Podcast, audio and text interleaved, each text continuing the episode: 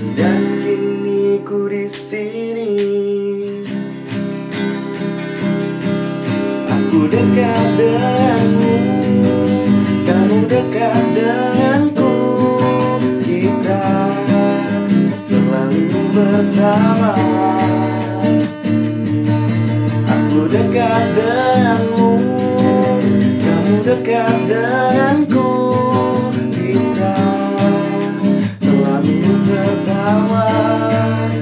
Seperti sedia kala Oke, selamat datang di Seperempat Abad bersama Faris Jauh. Hari ini gue bawa teman gue lagi, namanya Vino, yang berasal dari Flores. Halo, apa kabar Vino? Halo, Sehat, Vin? baik-baik Chris di sini. Sehat, alhamdulillah. Vin, nama as panjang lu siapa, Vin? Nama panjang gua Yohanes Seanviano Budi Setio Yohanes. Igo Elanor. Oh, Yohanes Seanviano Budi Setio Igo Elanor. Panjang kan? gile, panjang banget. Dan lu asli Flores. Sebenarnya bokap ya ada Flores ya, ada Ambonnya. Kalau Elanor belakang kan nama-nama orang-orang Maluku sih sebenarnya Elanor ya. Iya, iya. Tahu nama Elanor. Hanya kejebak di mana-mana. Jadi terakhirnya di sini. Oke, oke, oke. Di- Karena dulu gue mengetahui Vino ini home base-nya sama kayak gue di Bandung waktu waktu pertama kali kuliah. Gue Nomaden lah pokoknya nomaden lah ya. Sama, sama, sama kayak gue. Nah, cuman hari ini kita mau bahas soal dunia traveling. Kebetulan temen gue Vino ini dulu selama kuliah kita sempat lah jalan-jalan bareng. Ya jalan-jalannya gak cuma bentar ya, bisa seminggu. Gila. Masa-masa paling Indah. masa-masa paling iya. Wah, gila kalau diceritain. Ap- Tapi sekarang kan Vino apa ya memulai usaha travel sendiri ya? Iya. Kurang lebih begitulah Oke. Faris. Cuman kalau misalnya boleh diceritain dulu, kita pernah hampir kisaran 5 sampai 7 hari di masa krisis BBM. Bener ya? Pan- ep- epidemi, epidemi. Kalau pandemi kan seluruh Pandemi seluruh dunia ya. Nah, ini epidemi epidemi. di daratan Jawa aja. Lu mau bayangin BBM. kita krisis BBM men. dan kita Gila nekat kalau jalan-jalan. Iya, kita nekat. Wah, gila itu emang. Nekat jalan-jalan naik motor. Motor lo apa, Vin? CS1 ya? Motor. Oh, Mio, Mio. Mio merah. Mio. Iya, motor Mio. Wah, Oh. itu motor gila. Itu yang lu bawa jalan-jalan itu. Enggak, kalau yang pas ke Banyuwangi gue pakai Supra. Mantap. Enggak tahu kemarin gue ngobrol sama Gua Arif. pakai Supra. gue pakai beat yang Iya. knalpotnya patah 2 sampai tiga kali dilas sampai kayak begini Iya, tahu tahu gue. terus si Yang bunyinya wah gila, menggelegar lah pokoknya itu. si Ambon pakai apa namanya pakai Scoopy Pakai Scoopy. Lo tahu nggak apa nih eh, selain Scoopy, Vespa Ambon juga kalau nggak salah, ya si Bedul kan pakai Vespa tuh. Hmm. Nah, si Ambon kan bawa sarung juga. Lu ingat nggak dia bawa sarung? eh itu ada yang hampir kecelakaan deh itu sarung buat ngikat lutut ibu? Enggak, jadi gue tanya kan. Pas gue tanya di pas gue tanya di mana waktu itu kan kita ketemunya nggak nggak nggak jalan bareng kan waktu itu, Riz. Gue Iya, masih inget lu di Probolinggo di Tongas. iya iya gua gua Nah, kloter kedua kan. Iya, gue tunggu di situ kan. Terus gue nanya, lah, lu, lu kenapa pakai sarung dah? Iya, gue sama Jimbon nih. Gue takut kalau Jimbon gue ngegas, dianya hilang lagi. Ntar di belakang. Tanya gue sarung. Oh, anjing. kayak bob- babe-babe kayak dulu dah habis apa subuhan Iya. anaknya diikat di belakang. Iya diikat buset gue bilang. Itu gue cuman ngantuk doang itu. Kita ketemu di mana sih? Ketemunya di Indomaret itu. Di Probolinggo. Apa di pasar? Enggak di pom bensin di Probolinggo. Oh, di pom bensin ya. Di Probolinggo gua. Mm-mm. Kan Itu posisi gua sama Komar itu. Tidur-tidur di pom bensin ya? Iyalah. Orang kita kita masuknya malam. Oh. Masih ingat kita masuknya malam. Tiba-tiba kita nunggu. Iya. bensin habis. Jadi bukan orangnya yang nunggu, Riz. Iya, bukan orangnya yang nunggu, motornya yang nunggu, kita yang tidur. Lu masih inget gak? Ingat ingat gue. Gue kalau nggak salah ini cuy tidur di musola terus dimarahin orang. Orang mau sholat nggak bisa. Jahat aja. Kacau pokoknya waktu itu. Emang kacau sih waktu itu. Aduh, Rencananya kita Masih mau menuju tujuan ke Banyuwangi ya. iya ke Green pantai Bay. lah. Pertamanya, Namanya Green Bay boy. iya. Tapi kalau kata fake Green Green Boy, Green Bay.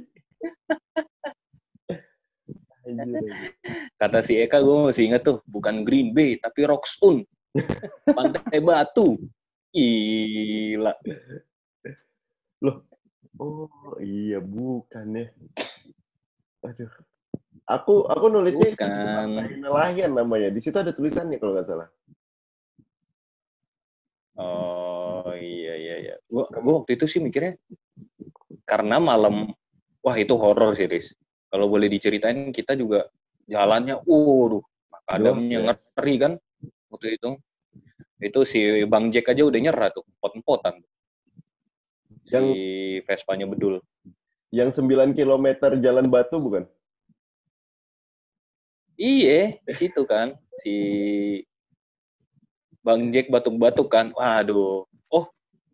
Enggak, sebelumnya sebelumnya ini Riz di Yang pagi-pagi. Bondowoso kalau nggak salah. Iya, yang Oh, pagi-pagi. Bondowoso si Iya, waduh, Bang Jack ngadat nih, bingung kita.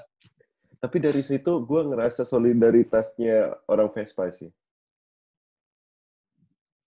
Karena waktu Iya itu kan si Bedul pagi sempat oleng gitu kan, mau Vespanya, terus dia minggir, kita minggir semua, pada belum tidur tuh. Iya. Habis itu ada bapak-bapak mau kerja pakai Vespa datang nyamperin cuy. Oh iya ya, lupa malah yang gitu, yang cerita di situ. Eh, cuman di situ teman-temannya Bedul malah pada tidur di warung orang. Biarin Bedul sama bapak itu. Iya. Ya agak ini juga sih, maksudnya ya perjalanan pasti ada cerita Ada cerita lah, ada cerita. Enaknya dan nggak enaknya gitu lah. Itulah bagian dalam perjalanan kita dan endingnya pun juga mau bilang enak tapi juga nggak enak. Mau ke Green Bay tapi jadi. Green Bay. iya jadinya. Tapi terbayar lah ya Madakaripura keren. Nah, lah itu dia. Yang terbaik itu di Madakaripura. Malah di Madakaripuranya Nah, kita nggak ada. Sebelum itu gue capek banget anjir. Lu lu aja capek gimana bedul? Gua bayangin bedul bawa si Bang Jack. Aduh. Lu Masih ingat kita pulang kan pakai pickup, Riz? Iya, dari itu tempat Banyuwangi kan. Iya. Iya, wah jalannya gila gue bilang. Dul gimana? Lanjut nggak? Ah, enggak deh. Ya, udahlah kita sewa pickup aja lah. Berhubung ada Jimbon, warga sekitar. Yo, Ada Jimbon. penawaran lancar, boy. Dia yang mengusap. Iyo, i. Tapi tetap, pilotnya dia nggak ngebawa kita ke Green Bay.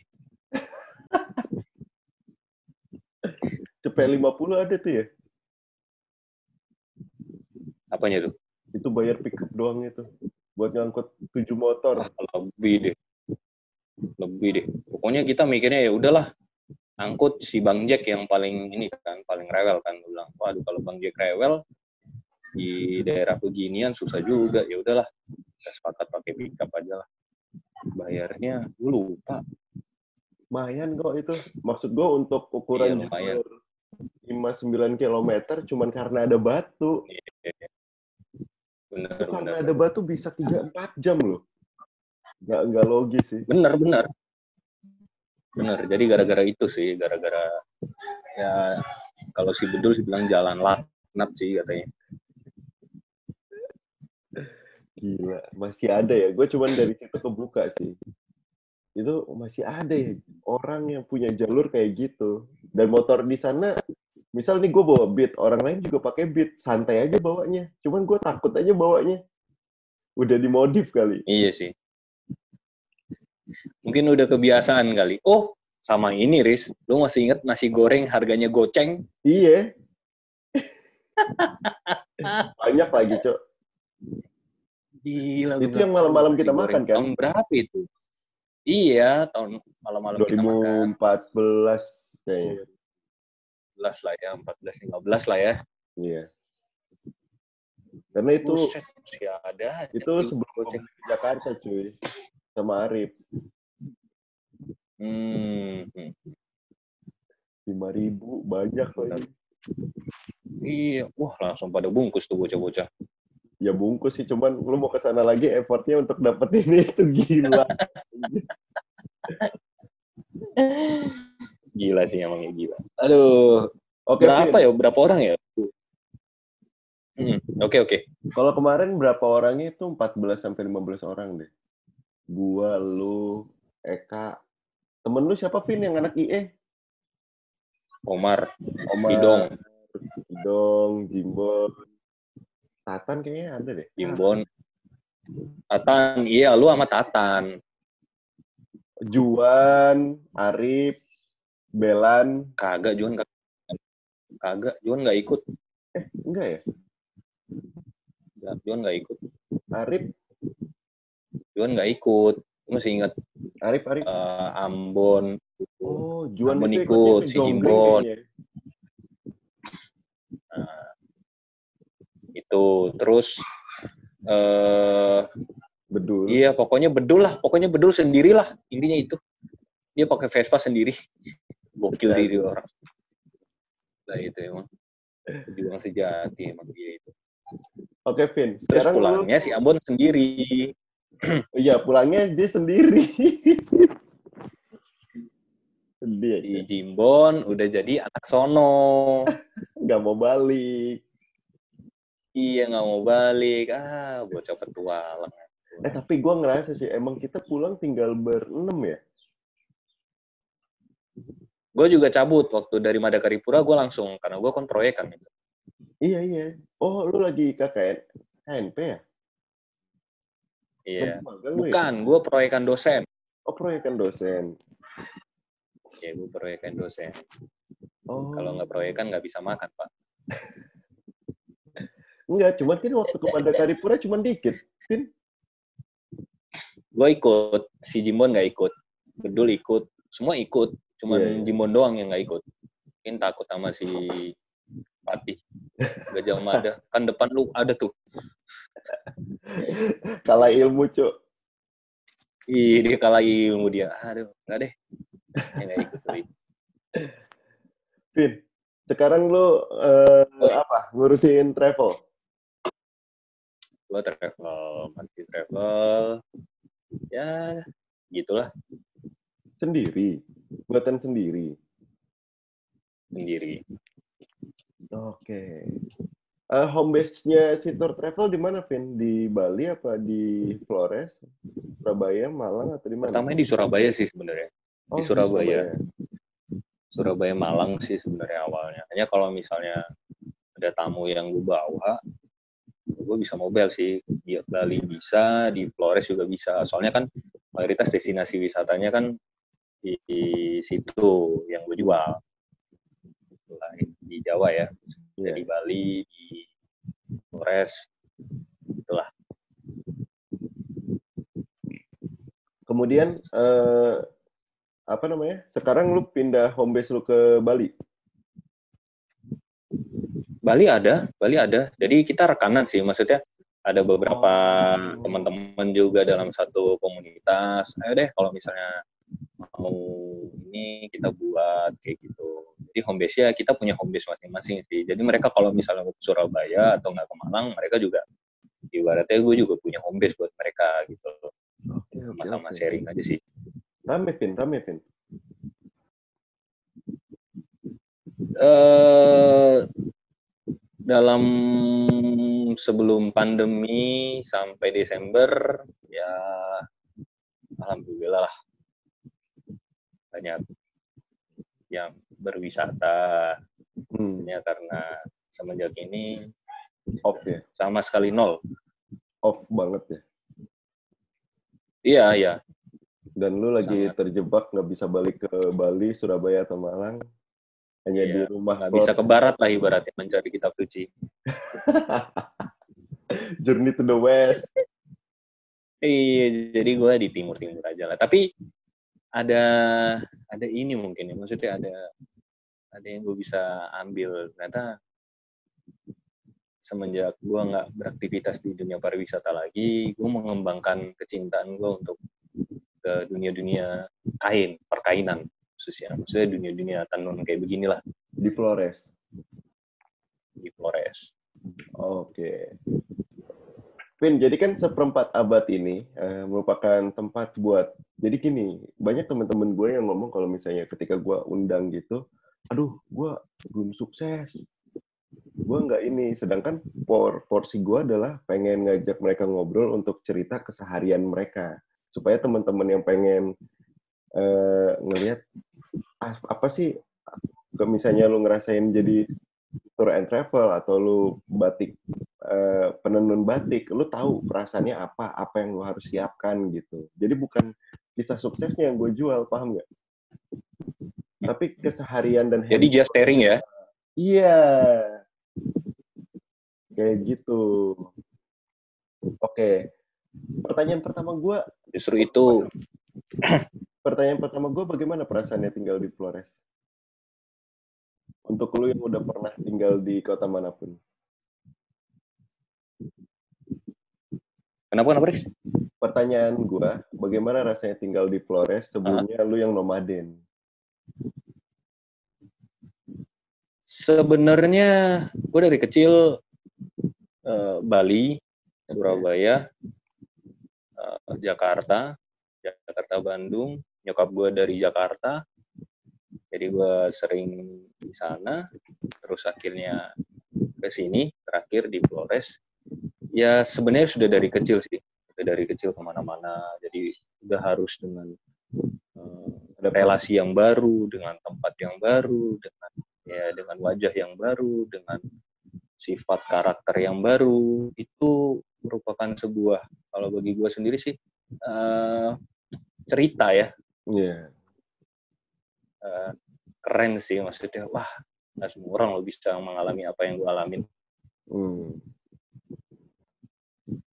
dari kecil lagi gue TK di Bali gue TK kecil SD udah meloncat ke Jawa Beuh. Dari kecil lu udah adaptasi dan mendengar berbagai bahasa ya? iya gue sampai eh, karakter lah banyak karakter bahasa kepribadian orang-orang sekitar ya itulah uniknya ya Iya. gitu kalau Terus? tanya dari sampai ya Terus sampai lu tinggal di Flores, apa yang membedakan dari Ah. tempat yang lu pernah tinggali? sebenarnya begini, gue kalau melihat Flores ini sebenarnya keren, keren dalam artian mereka punya karakter yang kuat penduduknya. Jadi eh, salah satunya adalah dalam hal solidaritas, solidaritas umat ya beragama di sini. Di sini mungkin mayor mayoritas mungkin non Islam, Hmm. tapi bagaimana non Islam bisa merangkul ada toleransi ya? Iya, toleransi kuat banget. Kuat banget. Semakin ke timur semakin kuat. Gua ngerasain itu, itu salah satu hal yang oh ternyata eh, amazingnya Flores lah salah satunya. Nice, nice, nice. Kemudian habis itu eh, yang selain membedakan dari sisi budaya dan orang-orangnya, secara tempat apa sangat beda? Apakah udaranya lebih bersih? Apakah Kalau mayoritas dipenuhi Iya, bangunan. kalau di sini sih kalau kalau di sini sih eh, mayoritas sih kalau di Flores ya, kalau di Flores eh, cuacanya lebih lebih ya lebih panas. lebih Jadi panas. karena mungkin gua di daerah daerah ini ya, mungkin di daerah daerah pantai jadi mungkin ngerasain panas. Tapi nggak semua daerah daratan di Flores panas karena ada dataran tingginya juga. Hmm. Kayak misalnya di daerah Danau Kelimutu, Tiga Warna, terus eh, di Wairebo, di Werebo. Nah, iya, lu yang rumah jalan ya. seperti Kona yang tujuh. Wah, iya. Sepertinya begitu, Pak. Karena di sini nggak ada eh, mall. Jujur nggak ada mall di sini. Oke. Jadi Indo Alfamart kemarin baru buka. Dipikir orang mall. Apa? Baru buka. Alfamart. ini baru buka Alfamart. Gokil, gokil, gokil, gokil, gokil. Dan dikira itu mall. Mungkin dianggap. Iya, pada ngadem di dalam. Iya, Wow. dingin dalam. Gue pernah ngeliat fenomena yang sama sih. Dan itu terjadi waktu pertama kali Banyuwangi kedatangan minimarket. Hmm. Banyuwangi, Jember kedatangan minimarket. Jadi orang-orang gitu kalau ke minimarket pakai pick up, bawa warga, pakai sarung gitu. Terus dateng, ngadem aja di dalam. Hmm, bener bener. Berarti Ya mungkin masih di setiap hari jalan-jalan ya, Vini? Bosan nggak, Vin, lu jalan-jalan? ya mau gimana Riz orang belakang rumah gua pantai. Aja. Iya gua mau gua pinginnya ke ke kota gitulah dikit-dikit jalan-jalan kayak apa maksudnya referensi inilah buat nambah-nambah referensi kaum urban kayak begitu tapi ya dapatnya di sini ya disyukuri lah Riz. Orang pada Iya, pengen gitu. pergi ke pantai, lu yang setiap hari di pantai pengen ke kota ya? gue mau lo bosen iyalah bayangin aja tiap hari belakang udah pantai rumah Gila. kayak gitu Padahal dulu waktu kuliah, semua orang pada pengen ke pantai. Sekarang Vino pas gede, udah Iya. pantai malah di bosen. belakang pantainya. Begitulah Kemudian habis itu lu membangun travel eh, yang berho yang membawa orang ke Bali dan ke Flores. Apa Vin yang lu bi- bisa bagi nih di seperempat abad? Bagaimana cara membangunnya? Lu kan dulu kuliah ilmu ekonomi kan?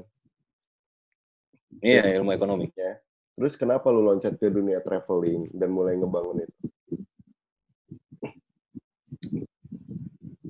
Jadi gue cerita pada awalnya eh, pada awalnya gue tertarik di dunia travel itu bukan karena keindahannya sebenarnya ya awalnya gue lebih gue lebih senang eh, awal ketika gue mengunjungi suatu daerah itu yang gue cari pertama adalah kebudayaannya Nice. jadi pertama kebudayaannya yang kedua anak kecil Anak kecil. doang sebenarnya anak kecil Kenapa? Jadi anak kecil ini, gue pertama kali eh, mungkin karena pertama kali gue menyadarinya ketika gue di promo. Bromo, oke. Promo. Jadi naik promo. Iya. Lo tahu yang di penanjakan satu yang buat ngeliat sunrise? Iya. Itu kan biasanya kalau pagi kita ngeliat sunrise terus turun. Turun ada orang jualan eh, Edelweiss kan, bunga-bunga Edelweiss. Iya. Oh, ada. Enggak, bunga Edelweiss yang pas kita mau turun. Nah, Oke, oke. Terus ada ibu, ibu kan biasanya yang jualan ibu-ibu bawa bapak. Tapi waktu itu gue ketemu sama satu anak kecil, dia bawa Edelweiss. Ingat banget dia ngeletakin di di, di bawah mukanya dong. Gue bilang, wah eksotis banget. Terus ya, dia dengan keluguannya, dengan begitu, dia mau nemenin orang tuanya. Gue bilang, iya. Dari situ gue bilang, wah ini dengan mimiknya orang Tengger ya, maksudnya itu yang akhirnya lu, lu tahu lu, lu ngerti kan seorang tengger apalagi anak kecil. Begitu wah itu yang akhirnya gue bilang oh mulai tertarik gue sama anak kecil. Anak kecil bukan pedofil loh ya. Bukan. Enggak tertarik ini untuk lu Iya. foto kah atau untuk lu bawa pulang? gila ya waduh Untuk ntar habis ini foto langsung atau telepon gue sama KPAI Anjir. untuk lu foto, untuk lu rekam kah atau untuk lu apa gitu? Bagaimana anak kecil itu mempengaruhi lu sampai bisa ada beberapa yang ada beberapa yang gue foto ada beberapa yang gue foto tapi ada beberapa yang gue rasa terlalu indah terlalu sayang kalau untuk difoto. Jadi ya just cuman komunikasi aja. Oh, lebih banyak lah. Gitu. berarti lu dengan mereka karena gue merasa bahwa anak kecil. Iya jadi gue merasa bahwa ketika gue di ke suatu tempat kenapa gue suka anak kecil? Karena mereka itu adalah orang yang jujur bagi gue ya. Kalau gue tanya ke mana eh, alamatnya di mana? Dia bakal lebih jujur karena dia nggak punya tendensi atau kepentingan. Oh ya. yang lebih terbuka sih saya kalau anak kecil. Eh, apa apa kisah lu itu jadi dua hal yang anak kecil selama perjalanan lu yang paling lu inget selain Tengger Semeru? Banyak sih. banyak sih Riz Kasih satu. Kasih Semeru, hmm, jadi begini, gue pernah ke Werebo. Werebo itu di Flores di Manggarai. Tempatnya nanti lu bisa. Iya. sendiri. Jadi dia itu kita harus trekking sekitar 3 sampai 4 jam sih ke atas. Yang di atasnya ada pondok-pondok itu ya? Iya, iya di situ. 3 sampai 4 jam gua ke atas. Eh di sana mereka hidup dengan kesederhanaan. Jadi dalam artian eh, eh, tidak mengenal yang namanya teknologi gadget dan sebagainya. Jadi mereka hidup dengan apa adanya, hidup dengan ya eh, anak desa pada umumnya kayak gitu. Kalau di kota lain Iya. biasanya kalau di kota-kota urban biasanya bocah-bocah kan pada minta duit Ya, iya, betul betul.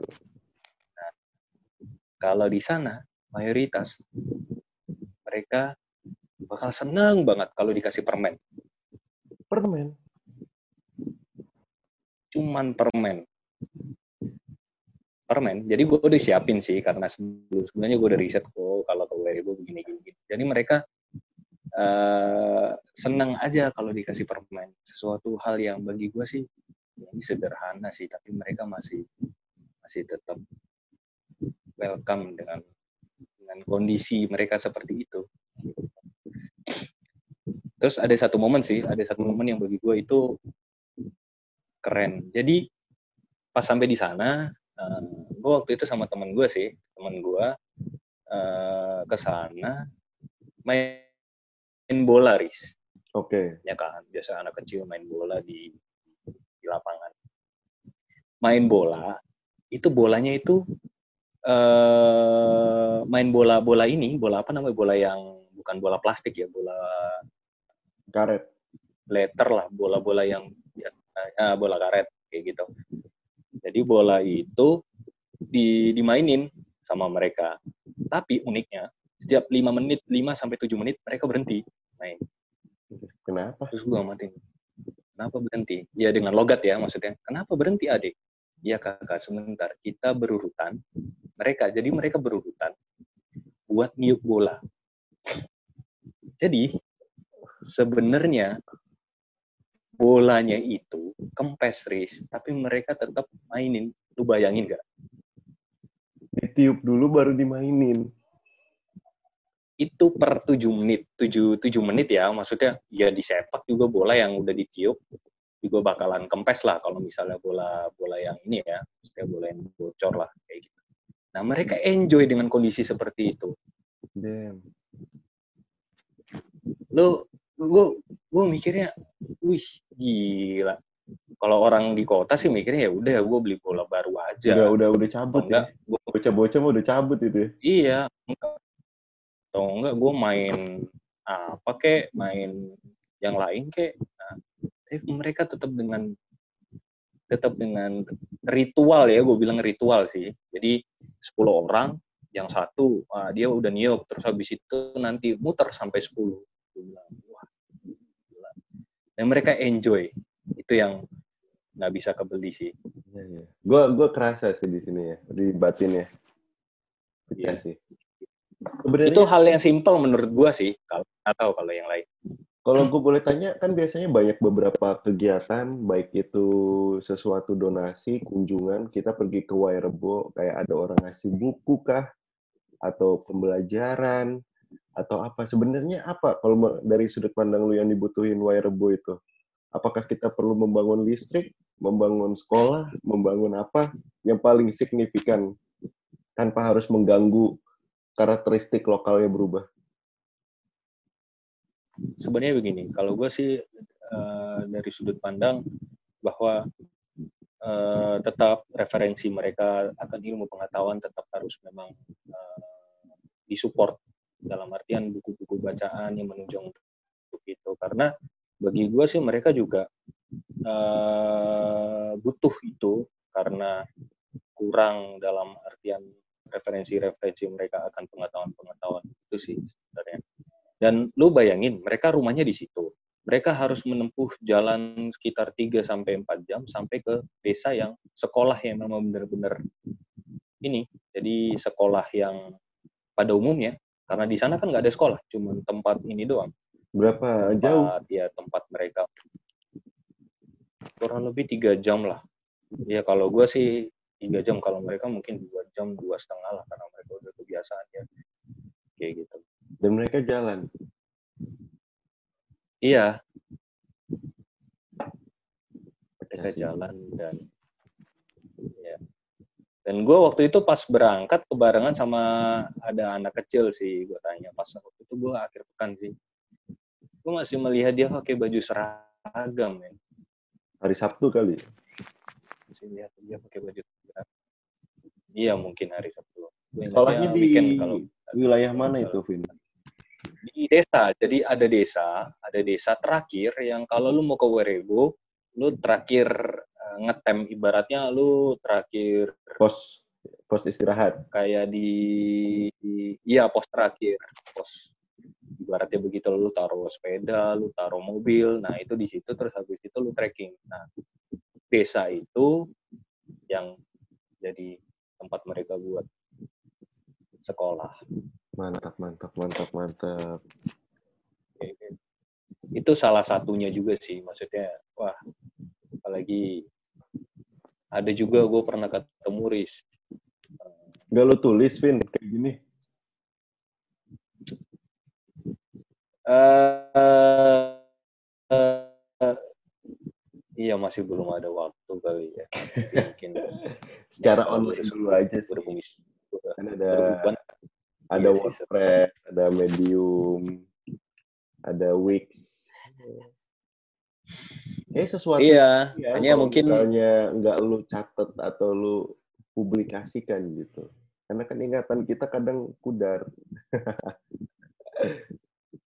iya sih udah agak pikun ya kira-kira ini aduh duh. Lanjut lagi, Vin. ya paling enggak paling enggak ini sih Apa tuh?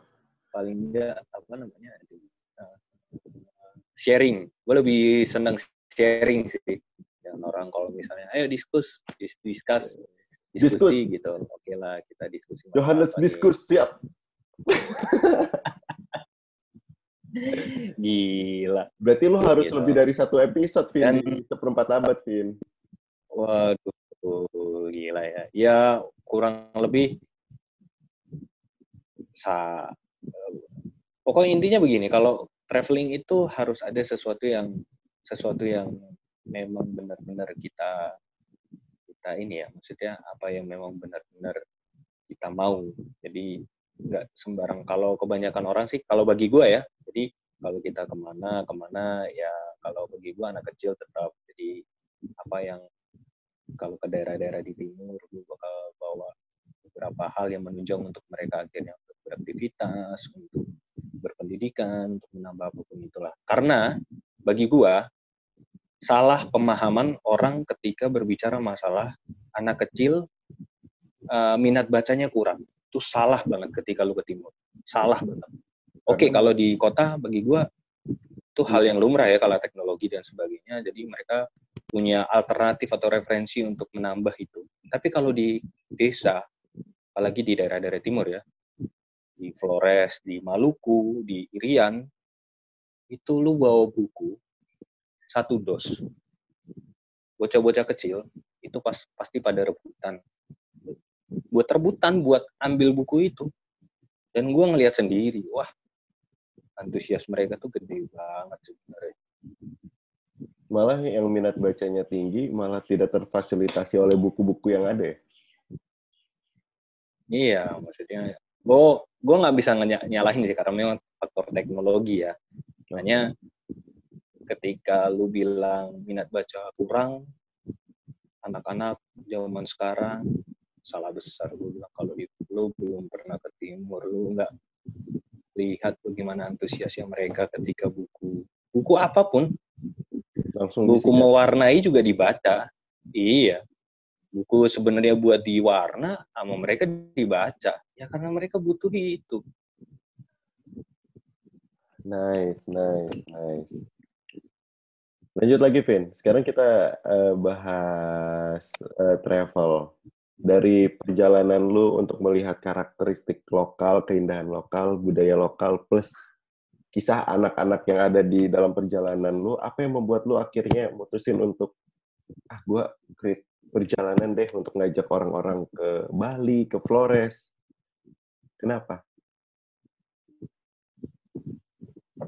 Karena gue ingin berbagi sih kalau di dalam tagline travel gue, uh, tagline travel gue adalah sharing with you. Sharing with you. Oh, sharing with Jadi, you. berbagi dengan berbagi ilmu. Jadi berbagi denganmu, berbagi dengan hal-hal yang banyak bisa dijumpai di tempat-tempat yang nama gue sih Dwi Pantara Tours. Dwi Pantara? di Pantara Tours. Oh iya, bukan Au Adventure ya? Apa apa? Au Au Adventure. MTMA. Oh, gue pikir MTMA. Anjir, MTMA. My trip my Wah, itu, dong.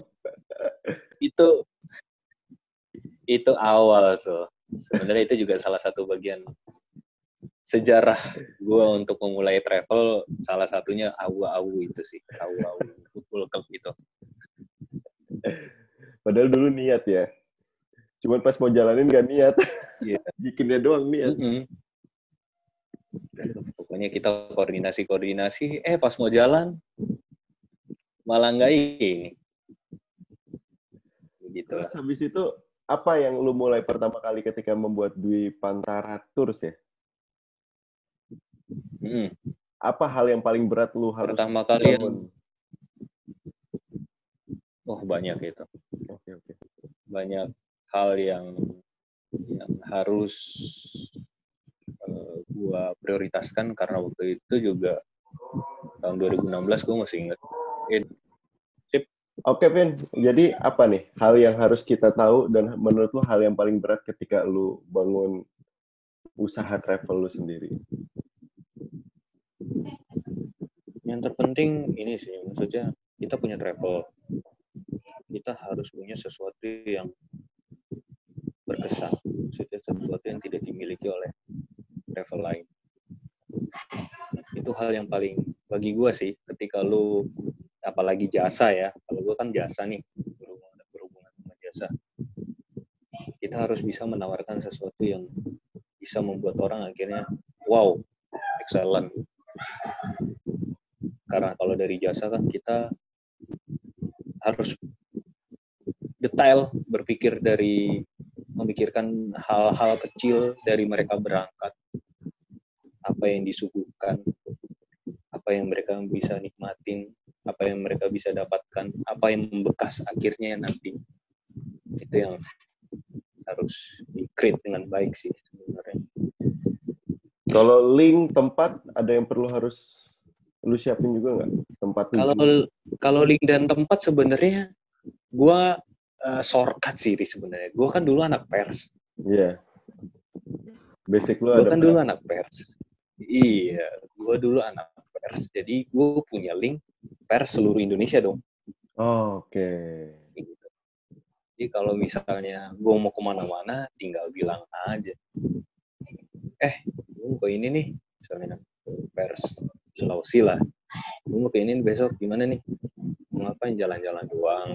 Padahal gue mikirnya pemetaan, maksudnya buat wah nanti gimana ya? Ya lu harus survei lah ibaratnya kayak gitu. Dan Eh, mereka welcome ya karena dari pers itu yang ya lo tahu kan sumbangsi terbesar. kulturnya pers awalnya dari situ sih sebenarnya Terus akhirnya ke sini ke sini ya simbiosis mutualisme lah yang jelas Oke. Mereka udah tahu ya Vino ngapain ya selama ini ngontak-ngontak.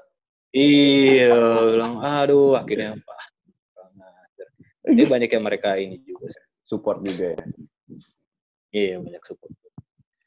Terus habis itu kayak gitu apa eh, apa yang lu siapkan untuk menceritakan ke orang-orang? Eh gue punya apa namanya Dwi Pantara Tours ya?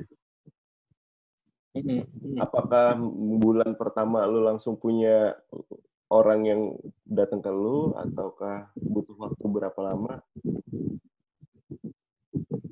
Enggak, jadi gua pertama malah ini, gua malah eh sasaran gue pertama dari hotel sih, gue deketin orang-orang hotel karena Wow. mereka kan pasti ya pasti ada lah ibaratnya tamu-tamu atau enggak rombongan-rombongan yang bisa gue ajak. Namanya gue cuma main di sekitaran Malang doang sih di daerah-daerah. Iya kota Malang sih kebanyakan.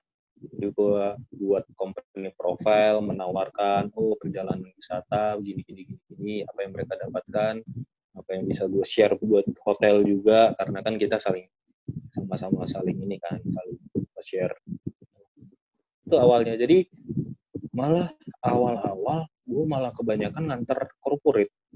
Oh itu yang gue bingung. Makanya gue bilang lah sebenarnya kalau orang pada pada pada umumnya sih mereka fase bakal awal ya menghindari grup besar ya maksudnya iya. Wah mendingan gue bawa keluarga besar gitu. ada gue bawa keluarga kecil kalau enggak gue bawa uh, rombongan muda-mudi kayak gitu yang mau liburan. Kalau gue enggak jadi gue langsung uh, projectnya ke Mensos men. Berarti lu secara Kementerian Sosial. sadar awal lu langsung handle kegiatan korporat yang mempengaruhi usaha lu juga langsung tumbuh profesional. Iya gue mikirnya sih gue mikirnya sih uh, efektif sih kalau perusahaan-perusahaan atau enggak gue gathering mereka perusahaan besar ya maksudnya perusahaan besar atau enggak uh, government kantor-kantor pemerintahan kan pasti mereka rapat.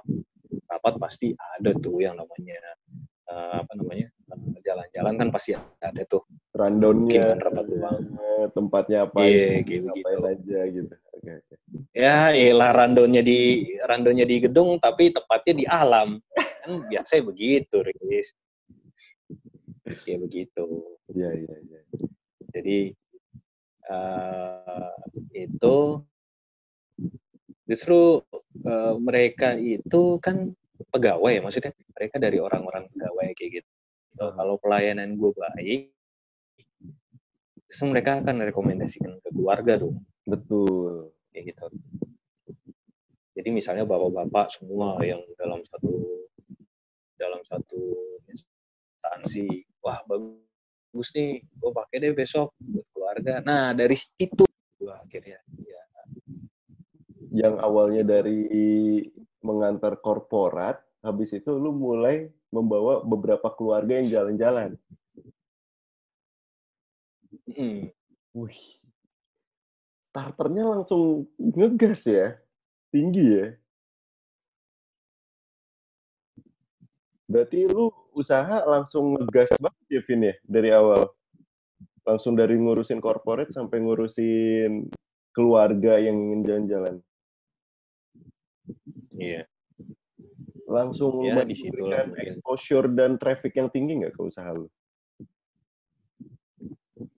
Eh iya 2016 2015 akhir gue pertama gue pertama itu dapat eh do, iya 2015 akhir gue dapat gue dapat corporate yang mulai dari 2016 sih. 2016 pertengahan tuh mulai lagi sampai akhir. Itu kan orang liburan kan banyak tuh.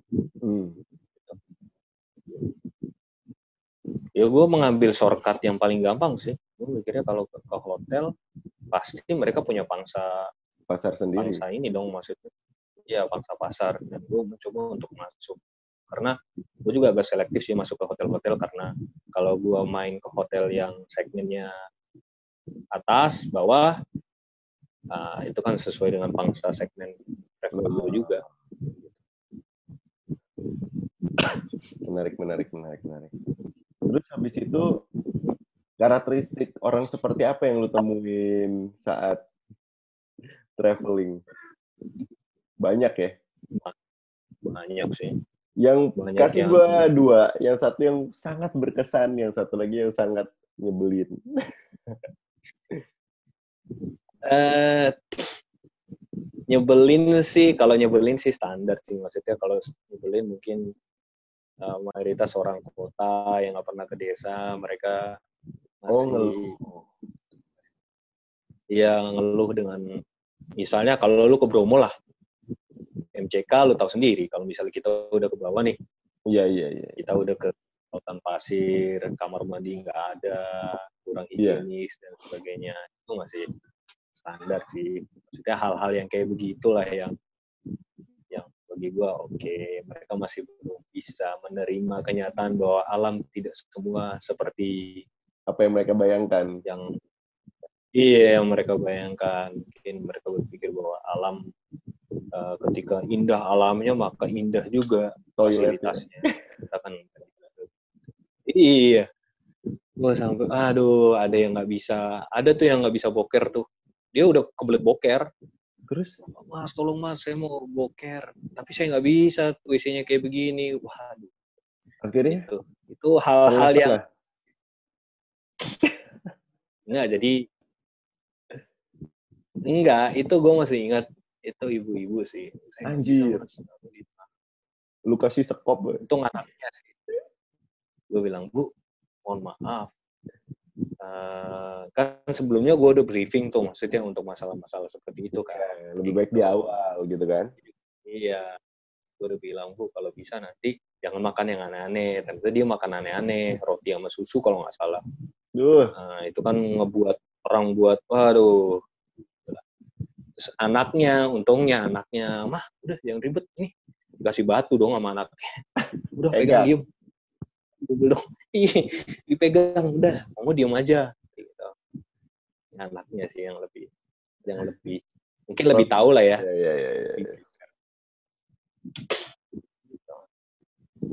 Kalau yang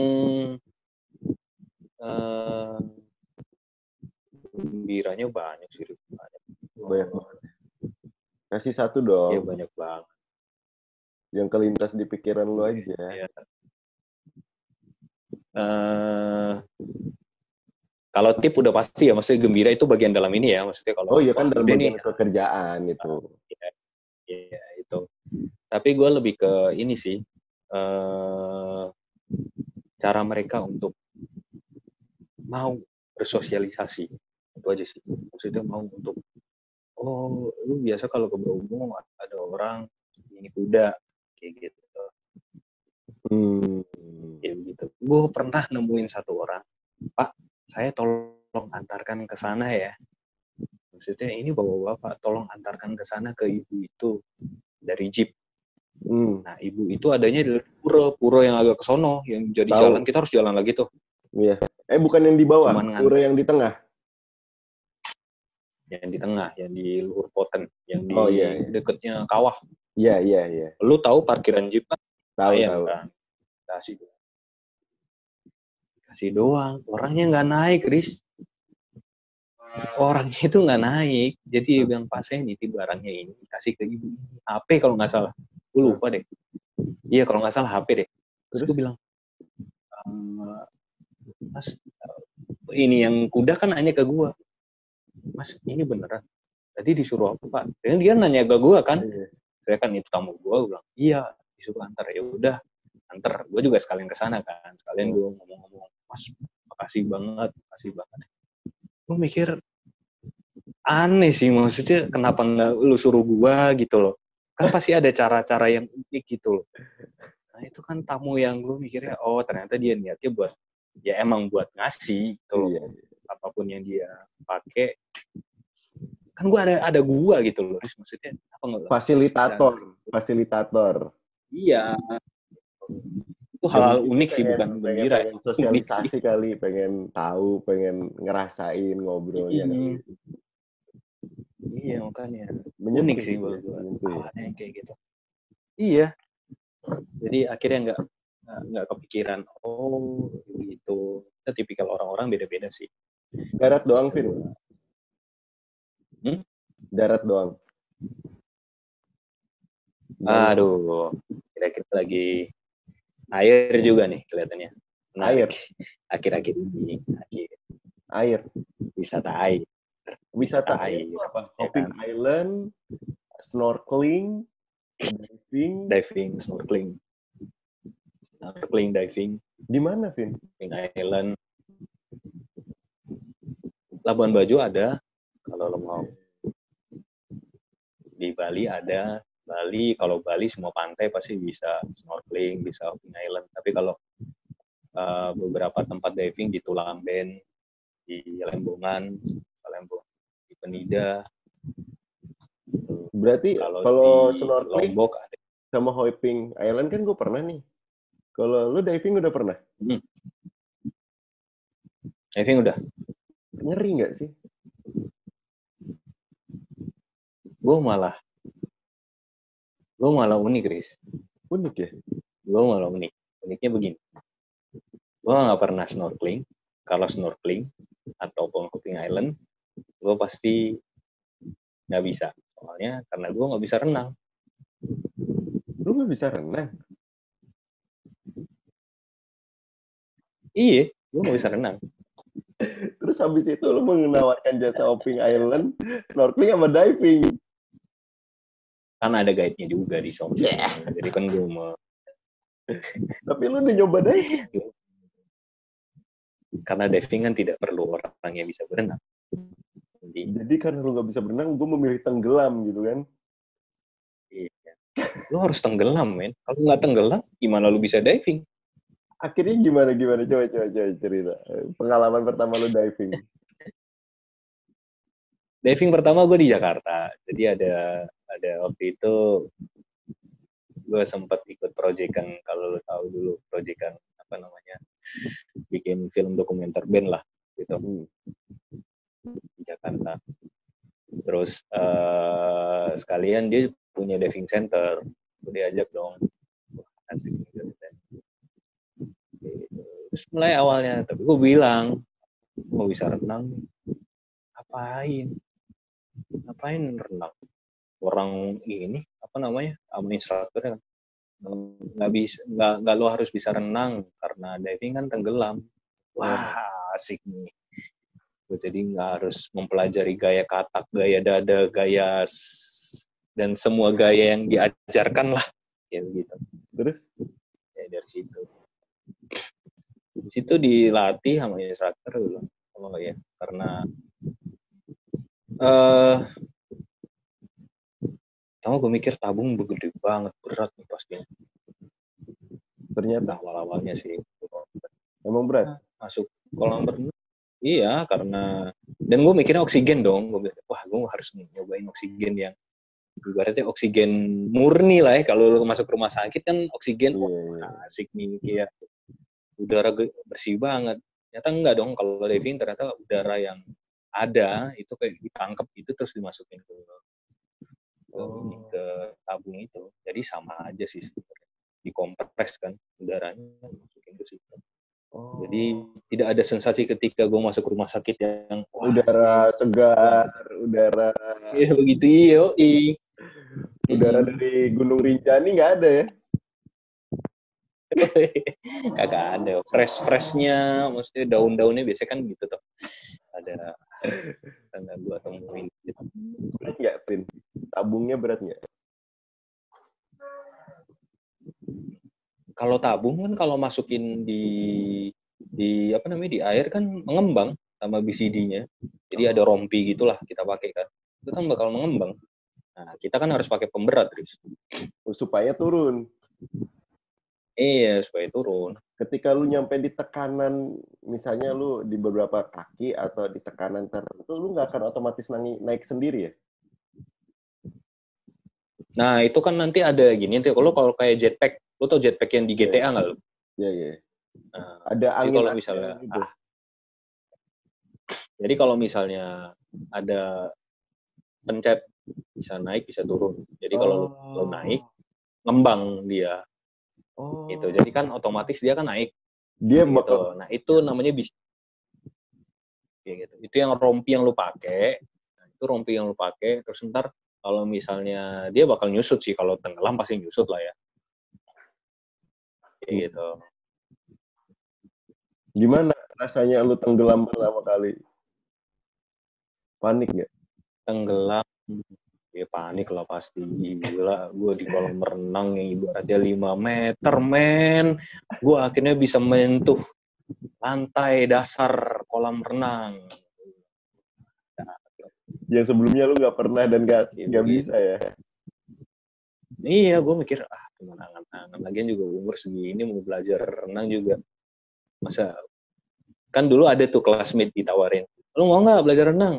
Mau. Tapi tandem lu anak SD ah kagak deh Gini-gini dulu dong. Gini. Gini dulu dong. Iya, gue bilang. Enggak lah. Dulu kan ada itu sekolah renang gue bilang. Enggak lah. Bilang, oh ternyata begini ya caranya. Tapi memang waktu itu gue di Ragunan. Ininya apa namanya biasa untuk latihan Ragunan mana ada? Di Gimana? Jakarta Selatan. Ada kolam renangnya di belakangnya pak. Belakang Ragunan. Iya, kan kebun binatang, ada jalan kecil turun ke bawah. Oh. Itu ada kolam renangnya di situ.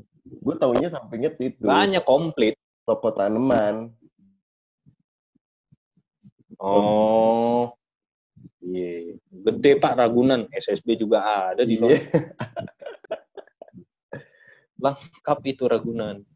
Terus habis itu setelah lu diving pertama kali, lu bisa berenang nggak sebenarnya setelah itu?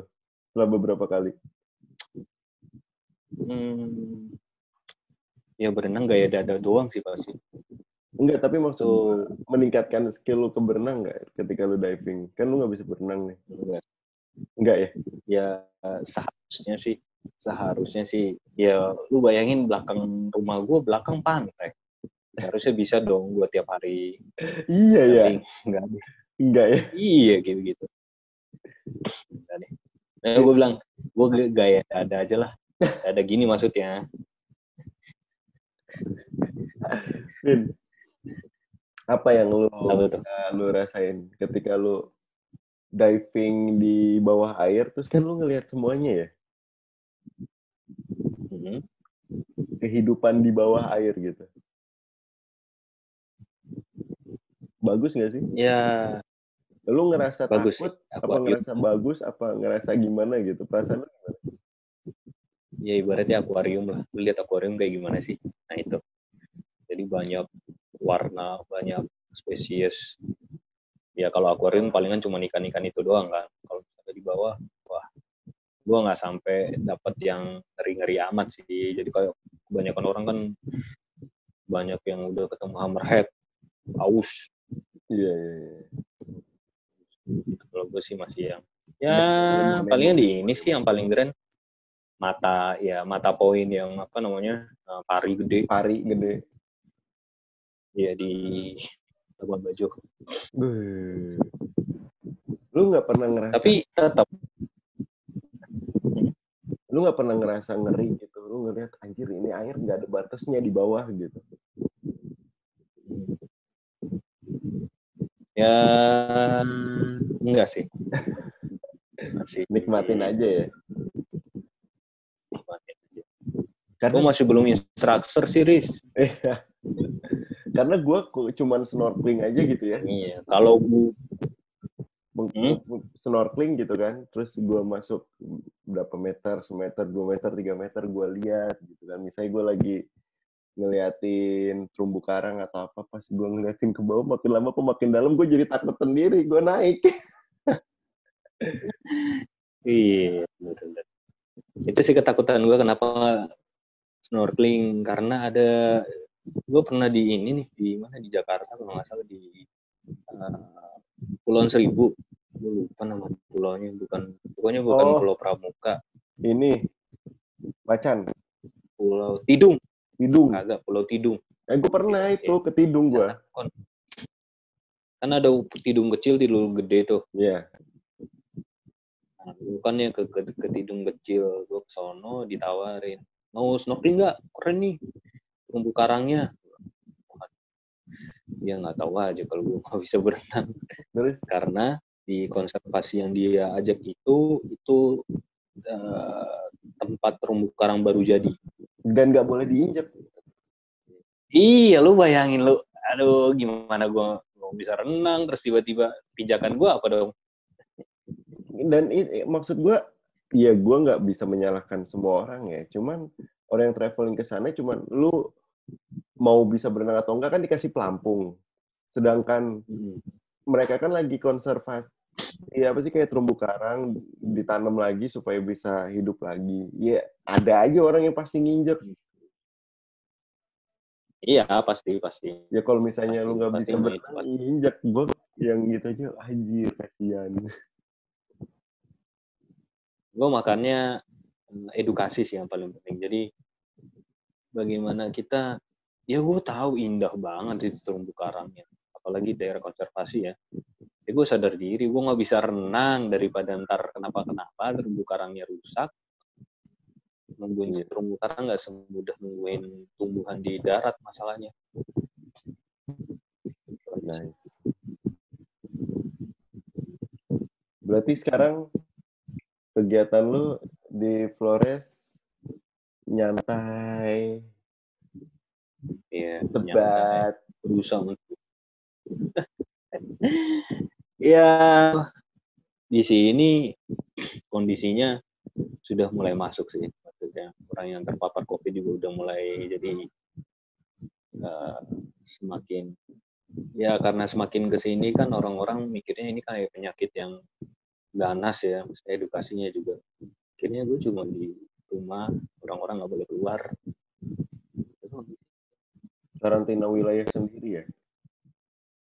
Wah karantinanya ngeri-ngeri pokoknya di mereka lebih lebih aware ya kalau dalam kamusnya mereka aware. Jadi aware lebih melindungi diri. Keluarga gitu ya. memprotek diri ya Oke, oke, oke. memproteknya Berarti sekarang ya. Dwi Pantara Tours lagi off dulu ya sementara ya. vakum dulu lah.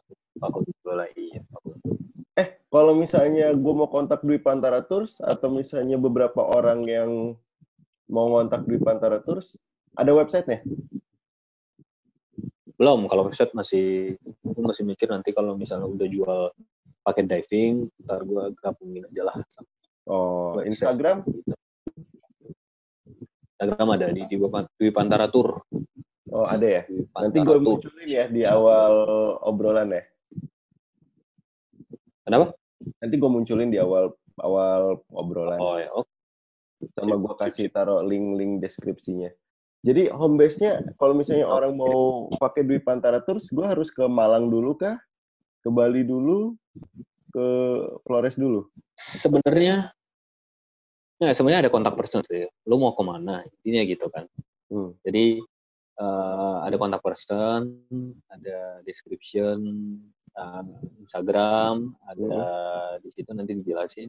Lu tinggal menghubungi kita, lu menghubungi gua, lu mau ke mana, ntar kita referensikan. Kadang-kadang kan banyak orang yang, oh gua mau ke Malang nih, oke.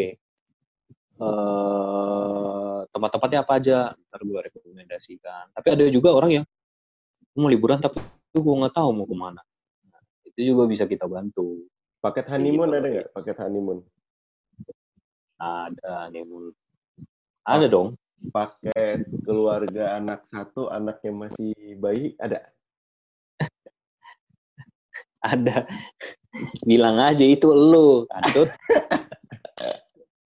Eh, yang jagain bayinya ada juga. Lu. ada ntar gua ntar gua Gue kan gua sharing ke sana, ke sana, Vin. Cuman kan gue takut kalau paling yang gue pikirin tuh kalau buah anak malaria, Vin, ya nggak sih? Apa enggak? Yang gue takutin kan kalau gue bawa anak gue malaria atau DBD, Ah, iya atau enggak sebenarnya? oh iya semakin ke timur penyakit penyakit itu emang semakin gede risikonya lu ketika lu ke Papua eh, malaria jelas. Jadi musuh terbesar lu malaria. Tapi sebenarnya gini kita punya eh, eh, balik lagi sih kalau imun daya tahan tubuh kita udah kuat. Ya mau gimana pun juga apalagi orang orang luar ya kalau masuk Papua baik-baik aja tuh buktinya mungkin karena vaksin ya udah dari iya. kecil kita udah diimunisasi vaksin dan sebagainya di Bokap gue sih kemarin Betul. tinggal di justru itu penyakitnya orang sana bokap gue lagi tinggal di Papua, terus dia sebelum berangkat ke sana divaksin dulu sih. ya ada ada ada ada ini ya apa prototipenya lah ya sudah ada. Iya, iya. ah ketentuan-ketentuannya yang harus ketika di daerah-daerah Nggak Kalau apa-apa. demam berdarah, eh, ya de- demam berdarah karena mungkin gini, logikanya kan karena tempat-tempat semakin ke timur kan mungkin sanitasi air Iya. bersihnya itu yang jadi kendala sih. Jadi kan akhirnya itu yang buat orang stigmanya kalau ke daerah timur. Tapi selama fit, selama eh, kuat sih, yakin nggak apa-apa lah. Oke begitu. Nanti nanti Bokap lu di mana, Riz? apa? Jayapura, Bokap lu di mana? Jayapura. Hmm. Kasihan, dia pertama kali ke sana yang langsung kerusuhan Papua siap, siap, siap. Yang rame anak Papua Buset. yang di Jawa Timur, Vin. Oh, iya. Gara-gara itulah ya, maksudnya Ya, ras dan masalah seperti itu. Ya. Nah, dia datang udah harus kena nuansa itu, terus habis itu, tapi masih beberapa kali sempat balik ke Jakarta. Nah, sekarang mau lebaran nggak bisa balik. PSBB, Iyalah, terdol, iya lockdown. makanya. Tapi baik-baik lah ya di sana. Baik-baik, Bokap lu. sehat-sehat. Walaupun kasihan lebarannya Ya. online. Oh, oh bisa dipastikan seperti itu ya? Maksudnya Apa ya? Karena dia udah nggak ada penerbangan lagi, Vin, ke sini. itu. Dan pasti kalau ke sini Oh, udah maksudnya sekelas surat. udah langsung Kalau kata Ambon sih surat sakti sih. Surat Iya. goib. surat gaib itu hanya berlaku lewat jalur darat, boy. Oh gitu. Ya mungkin Bandung Iya, iya, Jakarta, Surabaya Malang gitu atau lu Jogja Solo atau Semarang gitu masih ada masih bisa. Cuman kalau udah naik pesawat susah. Iya sih. ya. Tapi kemarin menumpuk tuh di Nah Bandara itu tuh di- gue juga nggak tahu tuh. Bisa bisa sampai serame itu. Itu gue juga nggak jelas jadinya gimana. Di sini malah membingungkan, Vin. Boleh apa Iya enggaknya, betul-betul. longgar apa enggaknya, Nah, iya. gitu. Gue bingung sih. Jadi kalau misalnya dibilang orang, kalau dulu awal-awal karantina sampai PSBB, saklek banget ya. Ya kalau sekarang sih orang kayaknya udah, ya gimana gitu, udah biasa. Ya udah bosan pakai hand sanitizer, tapi ya tetap cuci tangan, kita tetap jaga protokol kesehatan. Cuman kalau di rumah terus, Benar, benar, benar. bosan udah mulai nggak nyari masker udah nggak mulai nyari hand sanitizer karena mereka juga Iya udah udah prepare segala macam cuman bosan di rumahnya sih Iya, bener bener. Kalau buka puasa juga gue beli makanan gitu ya, ketemu sama banyak orang juga di luar yang beli ngabuburit bukaan ya, tapi pakai masker semua. Ke mall gue udah dua bulan, Iya tiga bulan gue nonton nggak ke mall. Ke rest area paling, ke rest area. Nongkrong di rest area biar nggak ketahuan. Sekarang rest areanya diatur, Bay. Diatur 30 menit. Ya, sudah. Emang harus di rumah. Iya. Ya begitulah. Maksudnya begitu ya ada. Oke, tip. hari ini. Nanti gue bakal nge-share juga Hmm. soal Dwi Pan Dwi apa Dwi Pantara Tours ya. Dwi Pantara. Yoi. Dwi Pantara Tours. Dwi Pantara.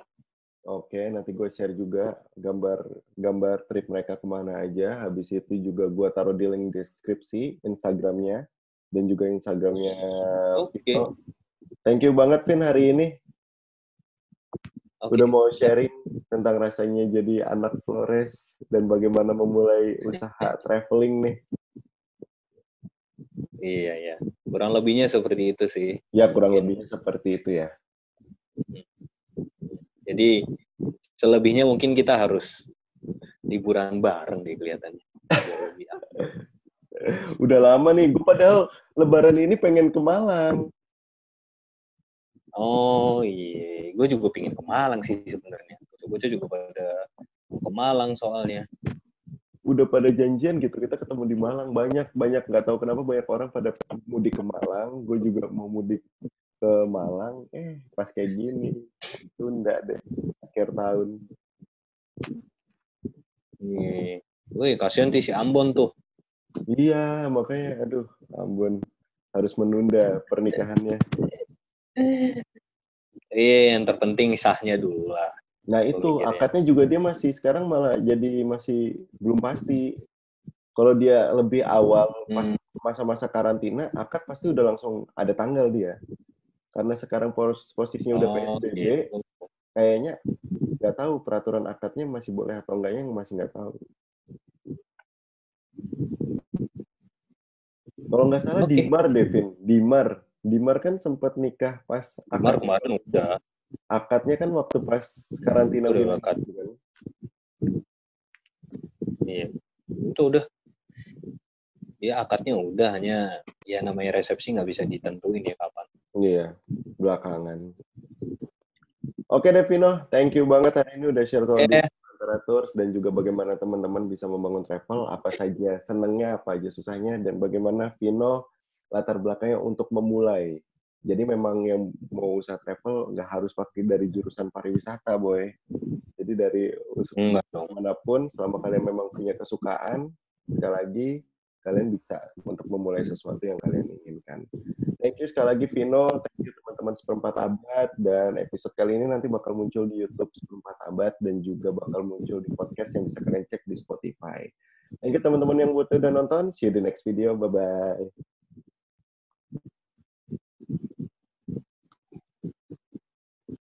Dan kini ku di sini.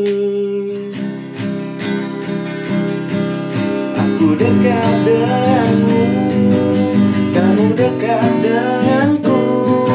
Kita selalu bersama. Aku dekat denganmu Kamu dekat denganku